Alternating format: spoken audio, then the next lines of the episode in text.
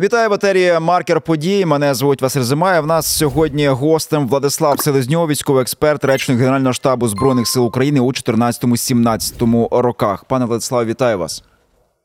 Вітання вам, слава Україні, героям слава. Давайте розпочнемо все ж таки із Авдіївського напрямку. Ворог продовжує рухатися вперед, як то кажуть, зберігаючи наступальний темп. І Зупинимось на точці Ласточкине. Е, позиціонується так, що ворог захопив цей населений пункт, вивісив там свої е, ганчірки, триколори. В українському військовому керівництві кажуть про те, що українські війська утримують е, західні околиці цього населеного пункту. Ну але з іншого боку, експерти пишуть, що не варто нікого обманювати. Ласточкино ми втратили. Давайте ми з цього розпочнемо. Яка там насправді ситуація? Пане Василі, з 2014 року ми маємо з вами постійний контакт. Е, в той е, період часу я спочатку був очільником Кримського регіонального медіа-центру, висвітлював події в Криму е, згодом, долучився до сил антитерористичної праці, і принципова позиція моя полягає в тому: якщо ми не можемо говорити правду, ми краще мовчимо. А у разі, якщо ми починаємо маніпулювати з інформацією, то ця ця неправда стає е, е, широко відомою на широкий загал і створюється в українському суспільстві, зокрема ситуація з невіри, коли офіційними речникам перестають довіряти. Коли пан лиховий речник оперативного групування Таврія починає говорити відверто неправду, це породжує зневіру. Адже чимало інформації, відео та фото підтверджень є щодо того, що ми не тримаємо наш рубежі та позиції в самому населеному пункту Ласточкина. Заявляти щось зворотне це несправедливо. В першу чергу для усіх е, тих, хто спостерігає за подіями, що відбуваються на східному фасі російсько-українського фронту, і варто вести відверту та дорослу розмову з українською аудиторією, бо це питання справедливості, це е, питання е, ну, чесних та е, таких раціональних е, комунікацій між українським суспільством та українською владою, зокрема е, з українськими військовими. Звісно, що все цей весь цей процес має бути е, належним чином комунікований, і е, якщо немає можливості говорити про реальну ситуацію на полі бою, то краще в цьому випадку промовчити. Хоча знову ж таки про яке мовчання може йтися, якщо є безліч фото та відео підтверджень того, що українська армія де-факто не має змоги вести бої безпосередньо на населених пунктів Ласточкина, а займає рубежі та позиції дещо західніше від нього. Е, фактично змушена проводити маневрені бої, е, проводити на оборону, відходити дещо західніше, е, закріплюючись на нових рубежах та позиціях. Тут важливо розуміти, там далі йде ще ряд населених пунктів, до яких ворог також зараз висувається. З того, що пишуть е, військові експерти, і я так розумію, люди, які е, ці події бачать на власні очі і беруть в них участь. Ворог знову ж таки використовує е, авіацію, е, висаджує свої е, десант із бронетехніки в безпосередній близькості до наших позицій, намагається в, вскочити в наші окопи. і Таким чином ведуть активні штурмові дії. На оскільки цих е, десантних машин чимало збройним силам України не так просто давати відсіч. Знову ж таки, тут ключове питання того, що ворог зараз в такому якомусь піднесенні намагається е, валити і валити далі. Чи питання в тому, що можливо збройні сили України на цій ділянці зараз не мають достатньо. Е, я не кажу ресурсів е, людських е, ну, саме військових наших. Я кажу перш за все про сили та засоби. І знову ж таки, в людей просте питання: яка перспектива, де оцей е, навал ворожий або е, втратить е, свою інерцію руху, або е, цю інерцію зупинять Збройні Сили України. Ну так, щоб реалістично поглянути на цю ділянку е, поля бою. Знову ж таки, питання раціональної оцінки ситуації, а також оцінка реальних можливостей ворожого війська. Десь 3-4 тижні тому назад ми чули заяву очільника української військової розвідки генерала Буданова. Мовляв, до початку березня наступальний потенціал російської окупаційної окупаційної армії буде вихолошен, і російська армія не матиме змогу далі вести активні наступальні дії. До початку березня залишилось менше ніж тиждень, але ж ми бачимо, що ворог все ще має наступальний потенціал. Він намагається трансформувати свою чисельну та військово-технічну перевагу в якісь там територіальні здобутки. Звісно, йдеться про тактичні успіхи ворожого війська, адже після захоплення е, Авдіївки ворог не має таких масштабних просувань вперед, але це не значить, що він втратив той самий наступальний потенціал. Тут виникає питання, чи належним чином була е, свого часу оцінена бойова можливість російської армії, і чи не варто зараз коригувати наші плани, наші дії з урахуванням тих обставин, які нині виникають на полі бою? Бо ж очевидно, що ворог має змогу не лише наступати на Авдіївську напрямку, він е, такого штибу дії вчиняє фактично на п'яти напрямках, намагаючись трансформувати свою чисельну та людську перевагу в якісь там територіальні здобутки. Це питання оцінки належної оцінки ситуації, відповідно відповідних реакцій на дії ворожого війська. Звісно, ми час від часу чуємо звістки про те, що ворог має тотальну перевагу авіаційної та артилерійських компонентів. Ворог має актив можливість активно використовувати бронетехніку, навіть не зважаючи складні погодні умови через е, зимову цю відлигу яка перетворює наші польові дороги на суцільне болото. Тим не менш, навіть в таких умовах ворог е, спромігся активно залучати бронетехніку для того, щоб сунути вперед. І фактично зараз е, саме завдяки мужності та звитяги українських воїнів, які діють на різних ділянках фронту, нам вдається більш-менш стримувати ворожий наступ. Знову ж таки, часто густо ми бачимо від військових е, експертів, військових глядачів відомості про те, що не всі заходи щодо створення потужних інженерних фортифікацій були реалізовані. Хоча свого часу ще більш ніж два місяці тому назад президент Володимир Зеленський визначав чітке завдання щодо створення потужної мережі інженерних фортифікацій. Е, зайшлося про те, що майже тисячу кілометрів таких споруд має бути бути створено на сході, на південному сході нашої держави, на північному сході нашої держави. Чи всі заходи були реалізовані? Як бачимо, часто густо ми отримуємо звістки, що не всі заходи вдалося вчасно реалізувати, і це створює певні виклики для наших воїнів, які діють, зокрема безпосередньо на лінії бойового зіткнення. Ну, от ще по Авдіївському трохи напрямку. Тут е, далі за Ласточкиним такі два населених пункти з обох боків, як ворота, як е, е ворота на, на Уманське. Це е, Орлівка і тоненькі, знову ж таки про бої. Я знову ж таки я запитую, але я розумію, що е, ви знаєте, що можна говорити, про що варто не говорити, де там відбуваються активні дії, щоб не розкривати якісь якісь е, знову ж таки карти.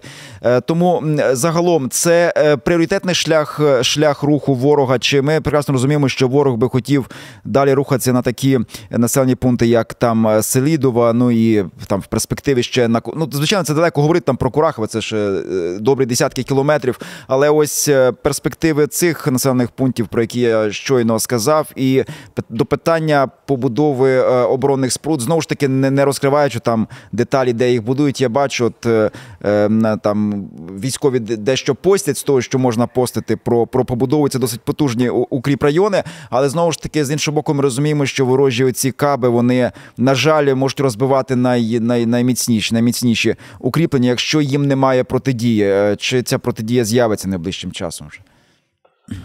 ось отже, що є ключовим фактором протидії ворожої авіації? Це система протиповітряної та протиракетної оборони.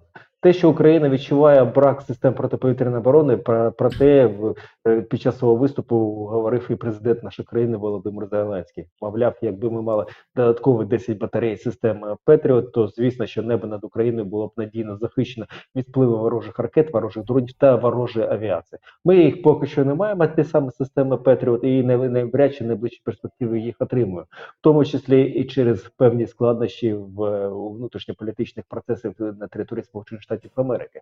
А отже, ми маємо виходити з тих міркувань, що е, можемо використовувати лише ті сили та засоби, які виробляє український оборонно-промисловий комплекс, а також передають наші е, деякі західні е, партнери.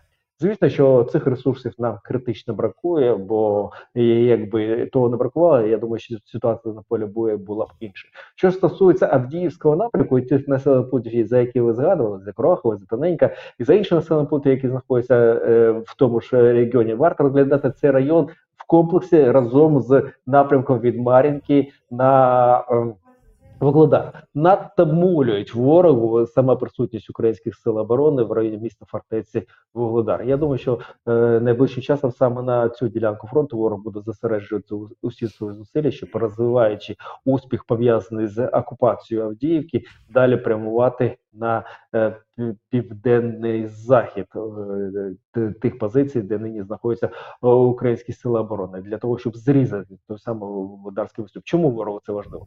Бо відстань від залізничного вузла Волноваха до Вугледара фактично по прямій складає десь близько 20 кілометрів. Це створює серйозні ризики для російських логістиків, які і досі не можуть відновити е, стале залізничне сполучення через Волноваху для того, щоб забезпечити усім уся російське е, угрупування військ, що діє на цій е, ділянці російсько-українського фронту. До того ж, знову ж таки, чули заяву ми президента Володимира Зеленського, мовляв, наприкінці травня, можливо, на початку літа, ворог знову буде намагатися провести масштабні атакувальні дії. Де саме це станеться, я думаю, ми дізнаємося лише згодом. Але те, що ворог зосередив чимало ресурсів на лінії бойового зіткнення, це очевидно. І з одного боку стає, стається дивна річ. Ми щодня чуємо від е, речників Генерального штабу збройних сил України про величезні втрати ворожого війська, але тим не менш ресурси у ворожого війська все продовжують збільшуватись. А це значить, що ворог має можливість і певною мірою маневрувати цілими силами і та засобами, ну і створюють відповідні загрози нашим військам на різних ділянках фронту. Але знову ж таки я підкреслюю, скоріш за все, діяльність ворожого війська на напрямку Авдіївському та на напрямку Мар'їнському буде певною мірою синхронізована і спрямована на те, щоб зрізати той самий е, вугледарський виступ. Навряд чи у ворога вистачить зараз ресурсів, щоб прямувати у бік Курахова і далі розвивати е, свій на, наступ в напрямку на е, на Константиновку. А от те, що стосується реалізації такого тактичного епізоду, як то спроби атакувати вугледарський виступ з півдня і з, зі сходу, скоріше все, саме тут буде, де буде в найближчій перспективі розвиватися е, найбільш такі пекельні бойові сутички. Ну і тут дуже важливо, звичайно, мати підтримку е, наших партнерів. От генеральний інспектор Пентагону Роберт Сторч е, кілька днів тому оголосив звіти щодо технічного обслуговування броньованої техніки систем Петріот наданих США в Україні. Він сказав такі дуже невтішні слова, що. Немає плану щодо забезпечення е, технічного обслуговування, забезпечення запасними частинами боєприпасами е, тієї техніки. Це мова йде перш за все про е, броньовані машини Бредлі, Страйкерс, Абрамс, танки, ну і також системи Петріот, які були б необхідні. Вони зараз працюють над планом Б. І знаєте, таке враження, що і Європа, і Сполучені Штати Америки прокидаються і зараз починають думати, як це все забезпечити, як це все передати в достатній кількості. Бо, звичайно, хоча Арахамія розповідав, що без техніки ми будемо просто більше людей мобілізувати, але ми прекрасно розуміємо, що люди без зброї в цій війні це просто живі мішені і нічого більше. Ну, в кращому разі, якщо вони добре закопалися, то мають шанс вижити, але точно не перемогти ворога і не вразити його цілі. Тому це я залишу слова політиків на, е, на політичні роздуми, але не на але вони не мають ніякого відношення до реально до реальних е, бойових дій. На вашу думку, наскільки швидко вдасться е, Сполученим Штатам після таких ну, дивних звітів Сторча якось. Дати все необхідне, бо ми ж розуміємо, техніка ламається, техніка буває пошкоджена, і кожен раз її направляти в США для ремонту, як це там відбувається з якимись системами, е, типу е, Хаймерс, ну це точно не вихід. Пане Василю, ми з вами неодноразово в ефірі говорили про те, що нинішня війна це війна ресурсів. І та сторона е, збройного протистояння, яка має достатню кількість ресурсів на визначеній ділянці фронту в визначений період часу, та сторона має перевагу на полі бою.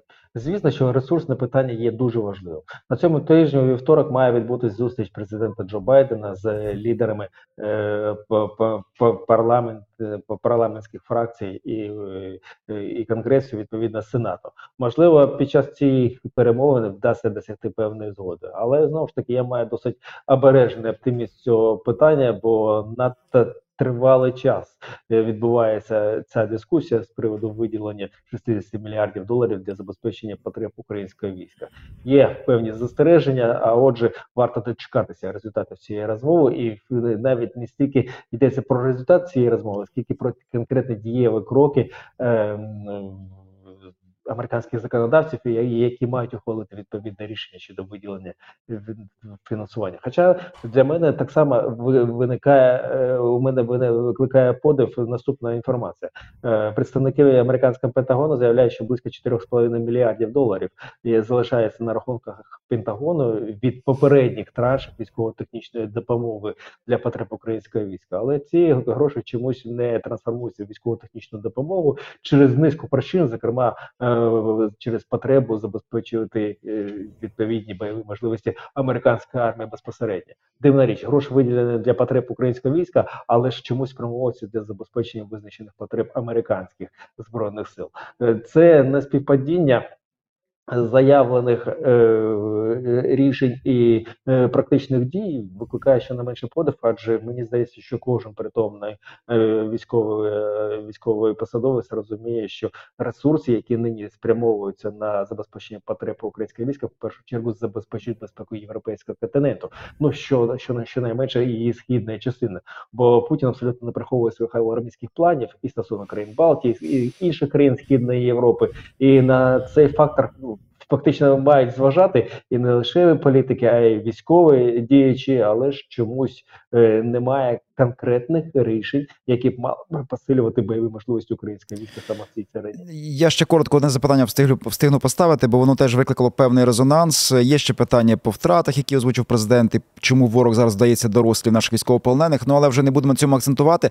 Але оце важливо. Народна депутатка Олександра Устінова заявила в інтерв'ю е, виданню Deutsche Welle, якщо Україна не отримає додаткової підтримки від заходу, є існує високий шанс втратити Куп'янськ та Харків. Е, Кирило Сазонов, наш спільний друг, який зараз якраз на Куп'янському напрямку перебуває, пише, що місцеві вже починаються в паніці бігати і збирати манатки. Ну там і так варто виїхати, в принципі, на часто. Ну але це дестабілізує ситуацію. Тим паче, які є реальні е, причини про це говорити, і чи можна списати слова Устінової на намагання розбурхати західне суспільство, німецьке, зокрема. А здається, що е, цей інформаційний меседж був спрямований на західну аудиторію, але проблема в тому, що е, платформа для поширення цього меседжа була використана не дуже вдало, бо це фактично український сегмент е, німецького видання Deutsche Welle. І, Відповідно, цю інформацію е, в першу чергу досить болісно сприйняло українське суспільство, зокрема мешканці Харкова та Харківської області. Чи є такі ризики станом на зараз? Українська розвідка цю інформацію не підтверджує. Е, ну щонайменше спроб ворога закумулювати відповідні ресурси, щоб атакувати Харків з півночі. А те, що на Куп'янському напрямку відбуваються пекельні бої, це здається. ну, е, Така собі таємниця Полішинелі. Всі знають наскільки непроста ситуація там, але е, незважаючи на фактично тримісячні штурми населеного пункту Синьківка, е, у ворога немає таких притомних територіальних надбань. А от втрати серед особового складу та бронетехніки у ворога чималі. Що буде далі? Звісно, що ситуація на цій ділянці фронту нам так само напряму залежить від ресурсних можливостей українського війська. Якщо ми матиме ресурси відбивати всі ворожі атаки, то ворог буде втрачати живу силу та техніку, але навряд чи спромагнеться посунути вперед. Якщо ж ситуація буде докорінно відрізнятися від тих запитів, які щодоби вимагають українські сили оборони, то відповідно ми побачимо маневр оборони. Але ж знову ж таки, питання комунікації, питання політики One Voice, єдиного голосу є принциповим. Не може бути так, щоб заяви окремих політиків чи експертів чи е, інших діячів слугували роздмухуванню ситуації, створенні а, панічної атмосфери в українському суспільстві, створенні такої атмосфери зневіри. Це неприпустимо.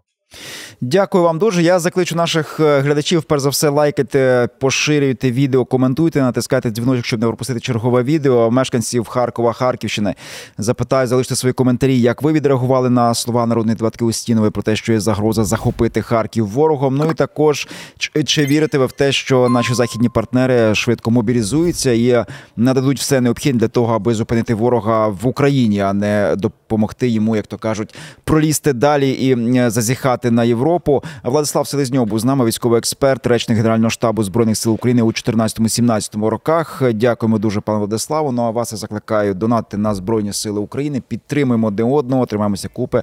Залишайтесь з ФМ Галичина. До побачення.